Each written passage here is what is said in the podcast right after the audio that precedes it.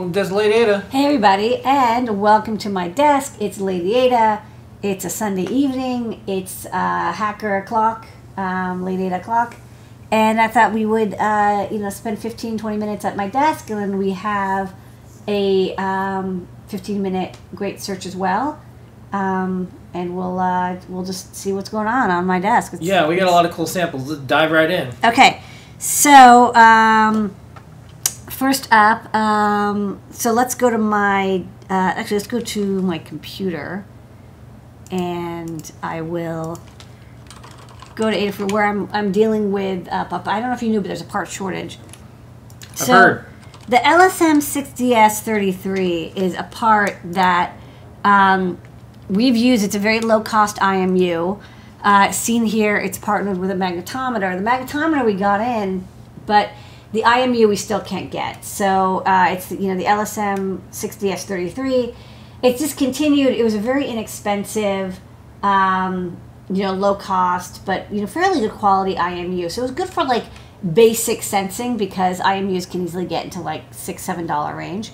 And this one was, like, a couple bucks. So I really liked it, and... Um, It is featured in a couple of things. First off, of course, we've got two breakouts, um, but it also made it into the uh, Feather Sense.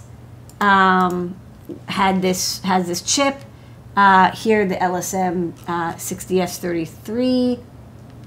I don't know if it's listed here. I think we just say an I M U, but um, yeah, it's a Excel gyro for the I M U, and then also the Clue, which we do have some left over in stock. This one also has um, the Excel gyro, but then, you know, it, we can't get it anymore.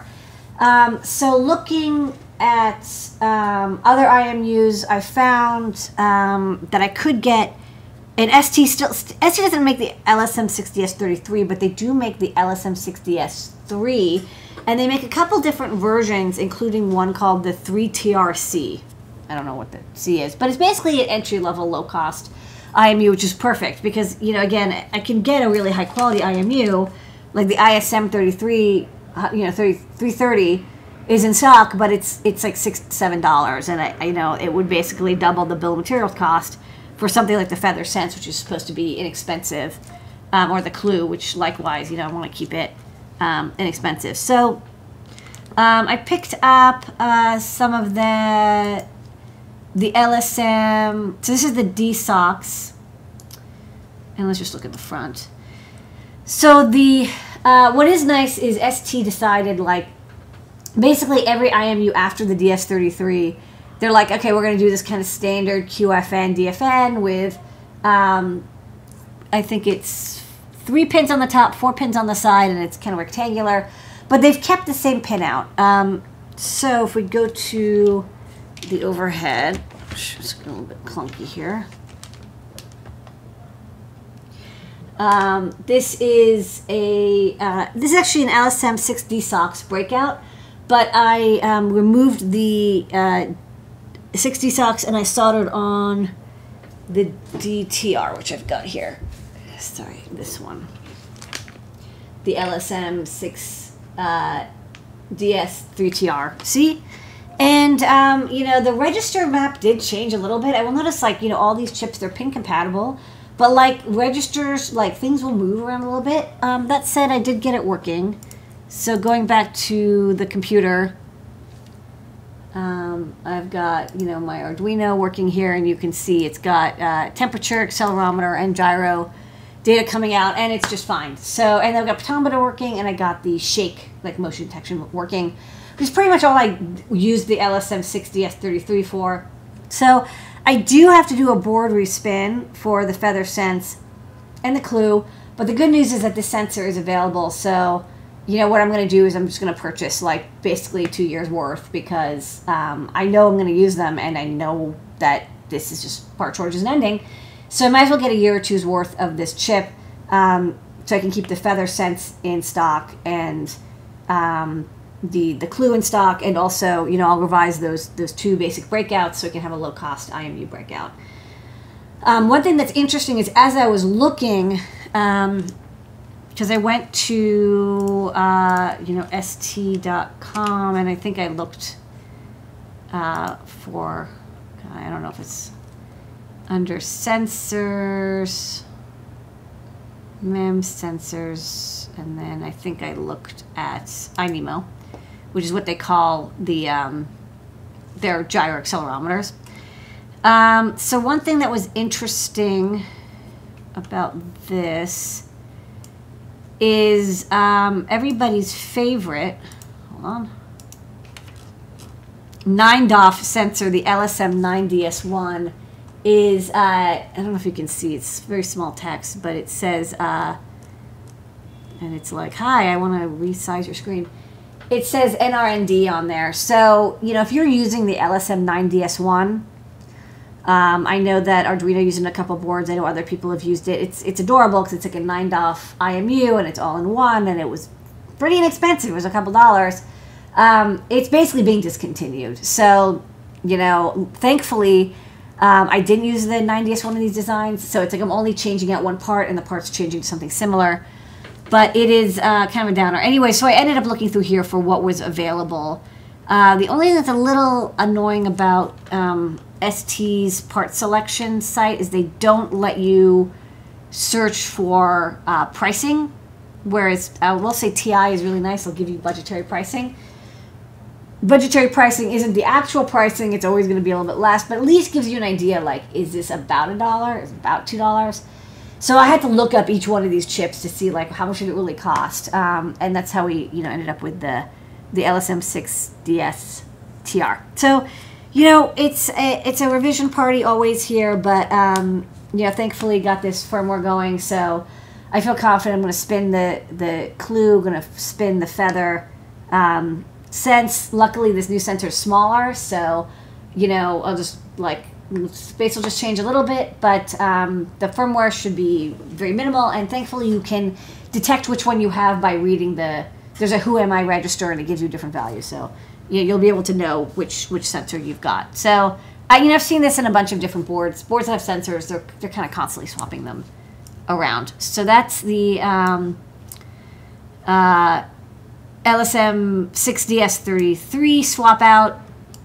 And then uh, the reason I was actually kind of forced to do this is I wanted to, you know, they're revising the Feather Sense, but then Scott also was like, oh, you know, it would be really useful to have a um, N R F fifty-two feather with a T F T on top, like the E S P feather that, you know, we, we haven't made. It's like uh, got the T F T on top, and on the bottom there's the E S P thirty-two, S two or S three. And I was like, oh, yeah, like, you know, the N R F fifty-two module is much smaller. Um, and there's even a little bit of space, so I thought I would also put some sensor pads down. So this kind of, like, forced me to, like, okay, I got to swap out the I M U for that, um, you know, L S M six D S uh, chip because, um, you know, I, I wanted to put an I M U here. And I was like, well, you know, now I'm, like, I have to, like, get it together and, and do the swap out. So Uh, this will end up revising like six different boards, um, much like the C P twenty-one oh four to twenty-one oh two N. It's just kind of life, um, you know, sensors um, and and chips. I'm noticing that, you know, it's it's not that it's not just that you can't get certain parts, but the, there's an acceleration of if it was going to be end of line, then the end of line just comes much faster. And if it does get end of line, you're not going to be able to necessarily do a last time buy. So everything is just much. Um, much more sped up. Okay, what else did I say I was going to show people? Well, we have samples that um, I did a little bit of a preview on um, our, our Twitters. It's the filament stuff. We yeah. Got, and uh, oh, did you want to do um, chip shortage? We can uh, do that later. No. Right. Sorry. Correct. No. Can do it. No. Yes. Yes. Let's show some filament samples. Yeah. It's been a day. Um, let me get my samples. Yeah. And um, we're gonna do chip shortage this week on Ask an Engineer, so we'll just be we'll we'll just do the one that you sent me this yeah, week. Yeah, that's cool. Okay. So, so that's done in advance. Yeah, yeah, yeah. It's yeah, let's done. do that. You don't, don't worry. There's always no parts. Yeah. Um, okay. Yeah, no parts is still a true statement. Okay. Okay, so let's go to the overhead and we'll check out these cool filaments. So I got. Yeah, it's funny is I've been trying to get filaments for like I, literally years. We actually got some L E D filaments. Um, literally like five, six years ago, but they were seventy volts, and I was, I actually was about to put them in the store in the last minute. I just said, like, you know, nobody's going to want to deal with these seventy volt filaments. Uh, so I paused. But then I found um, a supplier that would sell me a small quantity of three volt filaments, and I was like, that's what I'm talking about. So these are kind of neat. These are, um, you know, they look like spaghetti noodles, but they're actually uh, L E D. There's a ladder of, uh, hold on, let me get some wires. The wires are good. Let's get a power wire here and ground wire. Um, and we'll just, they, they can run off of three volts, which I really like. So um, what's interesting is that if you look, you know, you're not going to be able to see it very well here at all. But on the back, there's like this little ladder of a very thin metal piece and um, L E D diodes that are um, bonded on. And then I think the side with the hole is negative. No, the side with the hole is positive. That's what I meant to say. Okay.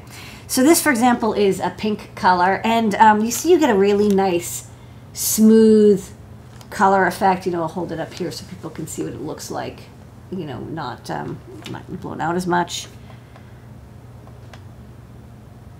Yeah. Um, so there is, if you look really closely, there is a slight, you know, dotting to it, but like you have to be really close to see it. Um, it's definitely like one L E D per millimeter, maybe one one every one and a half millimeters. And what's really nice is that it's like it's it's really flexible. I mean, like it's, you know, you can you can pretty much move it just like E L wire. Or it's even more flexible than E L wire, um, and it's got that full um, color to it. Like it's a much more solid and doesn't have the buzzing sound, and you don't need an inverter. So for small illumination, or, you know, uh, decoration, I think L E D filaments are kind of neat. Okay, so this one is green, and now I know the side with the hole is positive. Okay, so this is like a, a cool lime green color. Um, again, very flexible. I haven't really been able to break them, although I haven't really tried. I think if you really pinch them a lot, maybe you could break them. But um, they seem very, very durable. So great for wearables or, or cosplay. You know, if you wanted to have like a, a cool like neon strip that's very thin and, you know, doesn't use the L E D neon. Um, so that's good. And I got a couple other colors. So I showed pink and green. Um, I have, I think this is blue.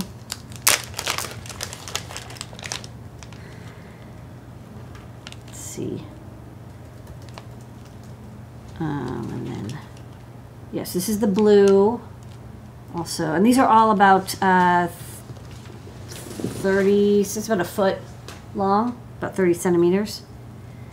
And then lastly, I'll show off the warm white, because I feel like that's kind of what, that's what people want to see. Or maybe this is yellow. Okay. This side's got the hole.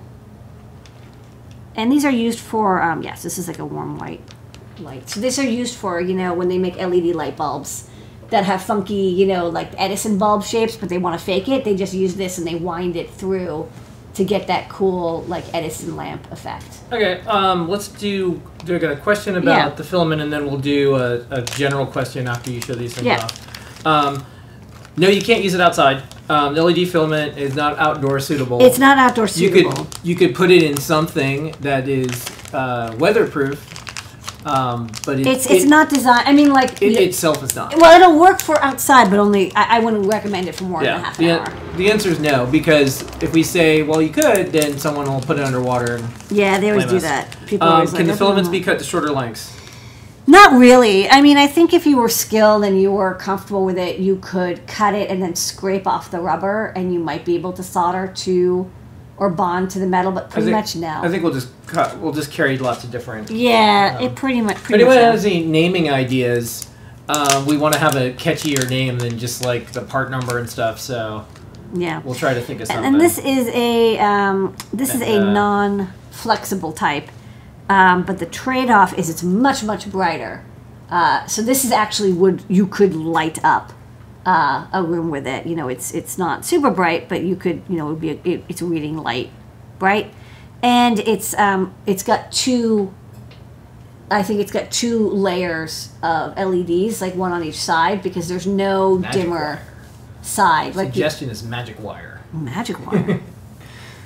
Okay, so that's that's the filaments. All right. And there's other colors. Okay. There's orange and like. You do know. you want to uh, show some more stuff, or do you want to answer some of these more general questions? Um, can you see if there what else I said I would show off? I don't first? remember. Okay, well let's just um let's answer the questions okay. and then I'll show. So I can help out with this. Yeah. Both of them. Um, chip shortage question: how long do you expect the Raspberry Pi shortage to last? In response to what you thought was uh, just the way it's going to be now. So. Just the way it's going to be now. Yeah. So, so my prediction is we're not going to see, I can order a Raspberry Pi anytime I want. It just gets here overnight for at least a year. That's that's at our least. That's our current prediction, just based on how everything is so delayed for so many things that you just can't predict what's going to happen. And so it looks like just, you know, someone has to make a guess, so that's our guess. And then the other question is, um, can you talk about how the part shortage has affected your future planning beyond current shortages? I anticipate things have changed enough that procurement philosophy has changed and it isn't going back. Yes. So um, one of the things that we used to do was we used to design for manufacturing. So Lemoore sits thirty feet from the pick and place and the oven and um, all the things that we use to build and test things. Now we are designing for purchasing. So th the difference is we look at what is possibly available, how long the lead times are, how much stuff we have.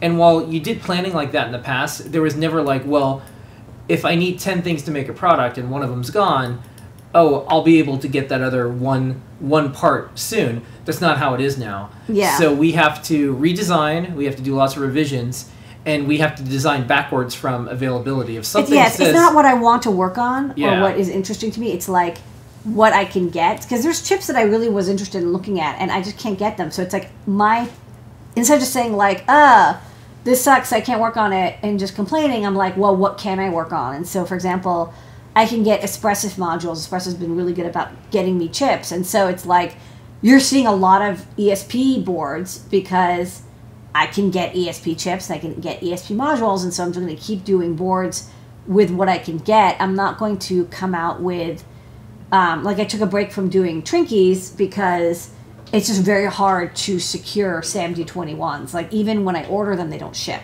Yeah. So, or like the dates, you know, I, I one thing that's definitely happened more, it's like I'll order something and the date gets bumped and bumped and bumped and bumped. And so, you know, I can sometimes get samples of parts, um, but then, you know, I I don't, I'd have a policy for like a new product. I'm, I haven't really purchased a new component early, if that makes sense. It's like, if I only have a sample, I, I, I don't, because it's so unclear when I'm going to get it, I, I wait, I actually tell the company, tell me when you can ship it to me and I'll book it. I'm not going to future order parts that I don't already have sales predictions for, because I'm just going to get screwed. So um, mm. instead, I just wait until that part's available. Okay. And like, like I do see like parts come in. Like there's like this like there's this Tide that comes in and like, oh hey, like that sensor is like suddenly available now. And then like the Tide will go out and like and then Tide will come in and be like, oh, this like chip is available. It's yeah. Not everything is available at the same time, but I do see like you know the N A U seventy-eight oh two, which was a, a breakout we put in a couple weeks ago. Like, I designed that years ago, and it was just not available. But, like, now I, you can get it everywhere. Like, they really did make, you know, a couple hundred thousand, and they kind of seeded the market with them. But, you know, for two years, you couldn't get it. So it's just it's just when the number comes up. Yeah. And, um, you know, one of the things that we've learned is you just have to be endlessly adaptable when you're in the technology world. And, uh more so than ever, there was a lot of times where things were easy. Um, you could do a Kickstarter and, uh, oh yeah, when the time it's funded, I'll just get all the parts and I'll do it now. You just have to have um, quite a bit of insight and be prepared to take some uh, really creative risks on which direction you're going. And also um, have lots of contingency plans. Yeah, in the last, in the last week, Phil and I were chatting, uh, four different companies dropped manufacturing uh, lines. Yeah, completely. They're like, we're done. They're like, this thing that you actually sold quite a few of, we are not making anymore, and we're done.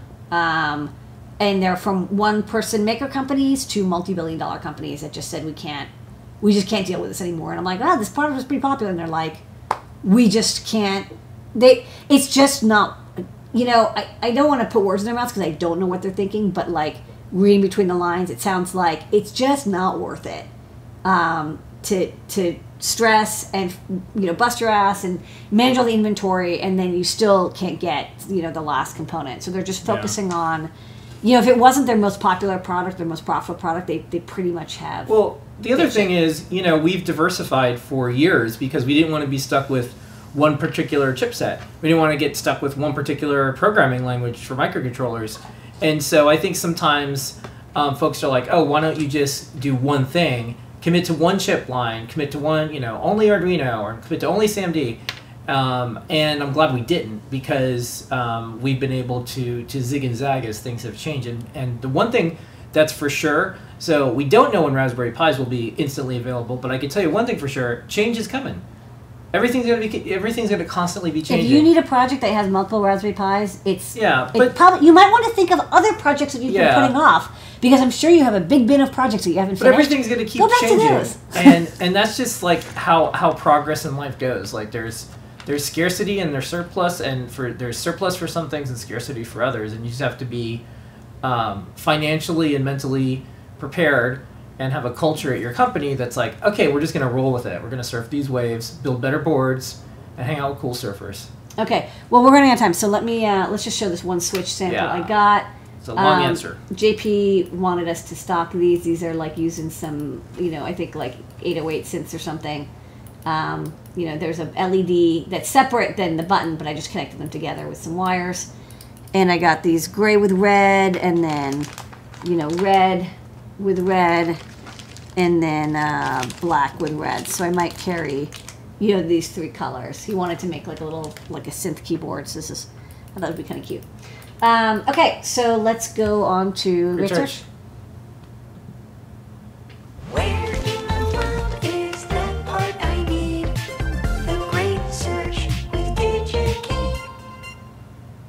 Every single Lady user hours of engineering and more to search on digikey dot com. Thank you, Digikey, for the parts that you're looking for. This is a great search, Lady Ada. What are you looking for this week? Um, a common request. We have people who have emailed us multiple times, and they said, um, I want to pick up a low-cost oscilloscope, my first oscilloscope, and uh, they want some suggestions, and um, I was like, oh, I don't really have a good suggestion. I haven't looked at what's available in the market. Uh, I thought I would uh, use that for the great search. Check out Digikey, see if there's a couple good options available, um, and also talk about some of the trade-offs. Um, you know, basically, if you have infinite money, you can get the best scope in the world. But if you don't have infinite money, um, let's say your budget's like five hundred dollars, which I think is is pretty fair for a good desktop scope. Um, you do have to trade off what you're what you're willing to spend money on and what you're willing to let go of in order to get other specs that are better, because it's all going to be, you know, all the specs are going to be, um, they're going to affect the price. You know, the more bandwidth, the more expensive, the more channels, the more expensive, the bigger screen, the more expensive. So what's important to you? So you, it's it's a trade-off. Again, if you have five thousand dollars, you probably don't have to trade off any of these things. You get exactly what you want. But for five hundred bucks, um, let's see what's available. So let's, um, let me go to, yeah, I was going to do a great search about I M Us. But there are no I M Us, so it was like, it was a total downer. um, maybe maybe when there's more available. Okay, so we're at DigiKeys. Let's go to the computer. And we're going to type in oscilloscope, which is tough to spell. Um, but they do have them. Um, I think I got my first oscilloscope from DigiKey as well. So there's a couple scopes. Um, you know, there's the standard type scope, and there's also... Um, you know, these smartphone tablet scopes. Now, I'm I'm biased. Um, you will get a higher spec scope if you don't have a screen, but I really, really, really like the benchtop ones with the screen. I don't. There's some people who can do the U S B ones. I I just don't like them. It's personal. I just don't like them. Um, other people can do a video where they say how much they love them. I really like to have the knob. I like to be able to see the waveform, and I'm twisting the knob at the same time. I don't, I don't necessarily like uh, computer style. Uh, so that said, let's just do basic. First off, I want uh, bench type. I want to be active, and I'm only going to look at ones that are in stock right now, because I'm not going to suggest a scope that you can't get. Um, so again, there's going to be a lot of trade-offs. So the things that I find most important in an oscilloscope is, number one, the number of channels, because that's, you know, there's no upgrading. You know, it's like once you get the channels, that's that's fixed. Um, you pay more for more channels. There's basically either two channel or four channel. Those are your options. Now, I have four-channel scope, and I've always kind of purchased four-channel scopes, but I'll say, you know, ninety-nine percent of the time, I don't use four channels. I use two channels. There's a trigger, and there's a response, um, especially if you're doing analog, but even with digital, because instead you'd get a, a logic analyzer uh, that you would use for your digital signals. And part of the reason for that, of course, is digital signals are usually much, much faster than analog signals, like ironically. Um, it's not unusual to have a microcontroller that is running the S P I line at sixty megahertz, eighty megahertz. Um, the E S P thirty-two can do that. The Raspberry Pi can do that. Um, sometimes you're looking at a crystal, but usually crystals aren't that fast. Usually crystals are like, if you're looking at oscillation on your analog scope, it's going to be twelve or twenty-four megahertz. So, you know, if you have a logic analyzer, um, you can get away with a two-channel scope. If you don't, there have been times where I'm like, I look want to look at the chip select line, the data clock line, and, you know, whatever, some other line. It's, it's possible. Um, or I want to look at the power supply voltage while I'm also looking at, you know, I squared C. So it is, it is possible that you'll need four. I'm going to assume, however, that you're, you're going to want two. Um, but you definitely want not one. One channel is kind of useless, in my opinion. I think you really need two. So let's look at the two channel scopes. Um, next step, the next thing you're going to pay for is bandwidth. Um, bandwidth is kind of sort of the fastest signal you can look at. It's a little bit more complicated than that, because if you're looking at a square wave, you know, the square wave, you're like, oh, it's a fifty megahertz square wave, but the square wave has higher frequency components that will not come through, and so you'll kind of get a sinusoid instead. You know, again, if you have a logic analyzer, you could probably get away with a slower scope. However, I really think that one hundred megahertz is like kind of the minimum. Um, I did look at this, and there were scopes that had a sixty megahertz bandwidth. I, I think if you want to last a couple years, get one hundred. You know, I, it, it's not just how fast is the frequency of the thing. It's how good is it going to be at reproducing rise times. Um, and if you're doing, you know... Um, if you're looking at some digital signals, you might need to look at, uh, you know, skew or slew rate. It's not a bad idea. So, you know, I definitely twenty is, is too small. twenty is like a handheld thing. I'd say, you know, seventy plus is good. For a beginner scope, you're probably going to get about like one hundred-ish. Um, you know, my desktop scope here is, uh, it's five gigahertz, five gigasamples per second, one gigahertz bandwidth. Um, but it's also a very fancy scope, so, you know, what you gonna do. Uh, but it wasn't my beginner scope. My beginner scope was uh, one hundred megahertz bandwidth. It was a T D S, Tektronix T D S twenty fourteen, I think, which was one hundred megahertz four-channel color scope. The good news is that pretty much every scope is L C D, so that's nice. They're going to be lightweight. You're going to be able to carry it. You can put it on your desk. Um, You can't search, search by price, but you can sort by price. So since we have a budget of about five hundred dollars, um, I did that. And there are a couple good options. Um, so there's there's quite a few on the, you know, right under five hundred dollar range. You know, here's, here's another thing, you know, and in addition to bandwidth, um, memory size. So... if you're zooming into or you want to scan through a waveform, memory size is going to be something that comes up. Um, it seemed to me while looking at these options that there's kind of like either twenty kilopoints or like a megapoint and higher. I, I actually kind of feel like you could save a lot of money on lower kilopoint memory, but I actually have been really annoyed. I remember once I used a scope with a very low kilopoint memory, and it was really annoying because I couldn't trigger something and then look later at the at the um, the signal, or there was like it was like you couldn't zoom in.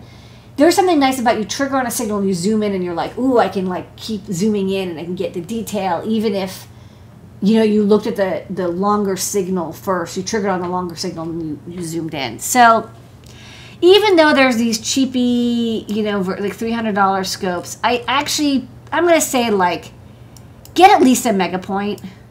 Um, I don't care about the interface as much. I've never used Ethernet or U S B or Wi-Fi. Um, at the most, I've used, like, grab a screenshot. But everything has a screenshot capability these days. That's not a big deal. And, of course, phones are really good. And with an L C D, you can just take a photo with your phone. You know, it's, I know it's a little tacky, but there's no real reason. Um, so there were a couple options here. And I didn't look at, you know, like, why, the, you know, the, the why and which. They're all kind of the same family, these O N, S D S seven series. Um, it looked like what you're paying for, basically, is um, bandwidth at this point, because, you know, we selected a range. So one hundred, seventy, seventy, one hundred, two hundred. You know, if you're if you're if you're really up to about five hundred bucks, um, you know, this two hundred megahertz, ten megapoint one is is pretty good. So like the seventy-two oh two, um, you know, has a big screen. It's only two channel, but um, it is under, you know, you'll get it for five hundred bucks, and it's got Um, a gigasample per second and two hundred megahertz. That'll last you quite a bit. You know, you get this in college or something, and you'll be using it, you know, easily for five, six years. Uh, and I've seen people use these scopes. You know, the only other thing that you don't really um, get to know from specs, just purchasing, um, and why it's good if you can find someone with the same family of scope or the same model, is how good it is at triggering. Um, I've always liked the tech scope triggering. I found it's really solid. It's very reliable. Um, I remember a long time ago, Rigol scopes did not have very good triggering, but I think that's probably improved. That was like ten years ago. I think probably it's a lot better. Um, but if you do have somebody with one of these scopes, you'll put, put on a signal where you want to trigger on something, and, and look at, is it stable, or is it kind of like freaky? Can you do single shot? And like, it'll actually get the single shot. But as for actual capabilities, pretty much every scope has the same capabilities these days. You can always, um, you know, have triggers, and you can have, um, you know, uh, you know, measurements on screen, and you can do math, and you can do F F T. That's super, super standard. So this would be, I think, a good two-channel scope for beginner, under five hundred bucks, and then um, they also have a four-channel one. It's like six fifty. I think if you can spare the extra two hundred, go for the four channel. Last, you know, it'll it'll definitely make you very happy. But I think this two channel scope will um, is a good beginner scope that will also take you pretty far. So, you know, assuming you are you continue to be interested in electronics, um, you'll be able to use this for almost everything. All right, that's a great search. Where in the world is that part I need? The great search with Digikey. Okay, so that's our show for tonight. Um, one question that came up is, a T D S twenty fourteen a good one to buy used? I wouldn't get one used, honestly. Um, they're really old at this point. Um, I mean, any tech scope used is probably good. I will say that um, I had to stop using my T D S twenty fourteen because the, the you know the controls literally um, started falling apart um, because I used it so much that the main channel, the rotary encoder, was really flaky. I know I could have fixed it, um, but I ended up was like, I need to update this anyways, because the screen, the screen was quite small. It was kind of a passive matrix L C D, um, passive E, like it was not like I P S. Um, it was a pretty small screen, and um, they're just be they're much better scopes these days. Okay. Used is fine. If you're gonna get used, I would get like a tech scope or LaCroix. I like you're better off getting a used high quality scope. I would not get a used Rigol or O N. Like I, you don't, I don't really trust the used market for those. I'd get a used um, high quality scope, especially since there are um, like authorized like resellers that you can get, okay. So you can get a good scope. Next up, and how does it work when that it's two hundred megahertz but one uh, gigasample a second? I expected twenty millisecond samples or forty. Shannon, no, it's not. It's not the same. Does the analog limit it to two hundred? There, there's or the internal analog front end, which has a bandwidth limitation, and there's how many samples per second. It's not you know, yeah, in theory, you know, you have um, like a Nyquist rate of two, but you're, you can't actually reproduce the frequency. You need, you'd have a much higher sample rate, and also usually the sample rate is shared between both channels. Okay, and then um, internally we're going to start to think of names for this filament. So here's yeah. some of the ones that came in. Sure. Uh, magic wire. Magic wire. Spaghetti LED. Spaghetti Spaghetti Spaghetti. Light emitting spaghetti. Do not eat. Glowworms. Glowworms. Filament. Haha. Uh, filament. And uh, the, your name, the, Phil? Or? Yeah, and then the current one that looks like uh, there's some folks that like it is uh, Ada's Lovelaces. Ada's Lovelaces, that's funny. Love, uh, you could make them into laces. I mean, they would. I, I wouldn't use them to hold the shoes together. Lovelaces is pretty cool. We'll probably weave them into a pair of shoes to take a photo because that'll just look cool. Yeah, um, we gave them to a friend who who does. She does hair design. She's like, oh, this would be a cool yeah. hair thing. So um, keep them coming uh, if you want to. Thank uh, you. Put it put it into the name machine, and uh, thank you so much, everybody. We very much appreciate it. We'll see everybody during the week. Um, we're very thankful that y'all continue to watch our shows and uh, you support us as a company. There's a bunch of uh, topsy-turvy times ahead, but we're in it together, and uh, we thank you for being part of this journey with us. So we'll see you next week. Bye, everybody.